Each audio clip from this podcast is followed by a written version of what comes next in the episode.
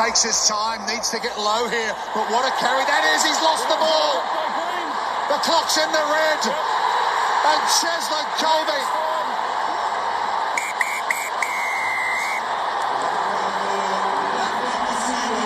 South Africa. Power on to the semi-final.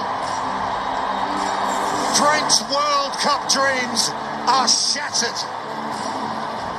Springbok captain Siya Kolisi says he knew it would take something special to beat France in the quarterfinals of the Rugby World Cup on Sunday. We worked uh, together as a team because if we didn't do that today, we would be would be going home uh, tomorrow. You know, we'll be going home tomorrow, and and that's who we are. And that's that that's our team, and and that's what we talk about. You know, we, we we never give up. You know, that's one thing. Is one you can lose as a team, but as long as you don't give up until you know the whistle's gone or they're over the try line and they scored. So, yeah, we knew it was going to take something special from our team, and and and it did today. Kolisi, with Springbok coach Jacques Nienaber, briefed the media in the early hours of Monday following the 29-28 victory over host nation France on Sunday. Kolisi lauded the Springboks' discipline and character on the day. Really proud of the character that the boys uh, showed in the in the in the discipline we showed.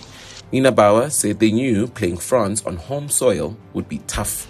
Uh, we we kind of knew coming into this test match. I mean, if you play the French in France, um, and they've been if you look at their performances uh, and consistency in performances over the last four years, I mean they've been they they they've been a proper team building, and they've got some good individuals. So so uh, I, I guess uh, we we knew it will be a proper test match, you know, and it will be tight.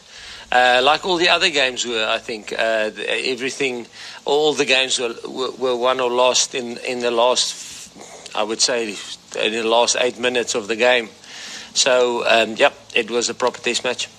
The Springboks will now face England in the semi finals on Saturday.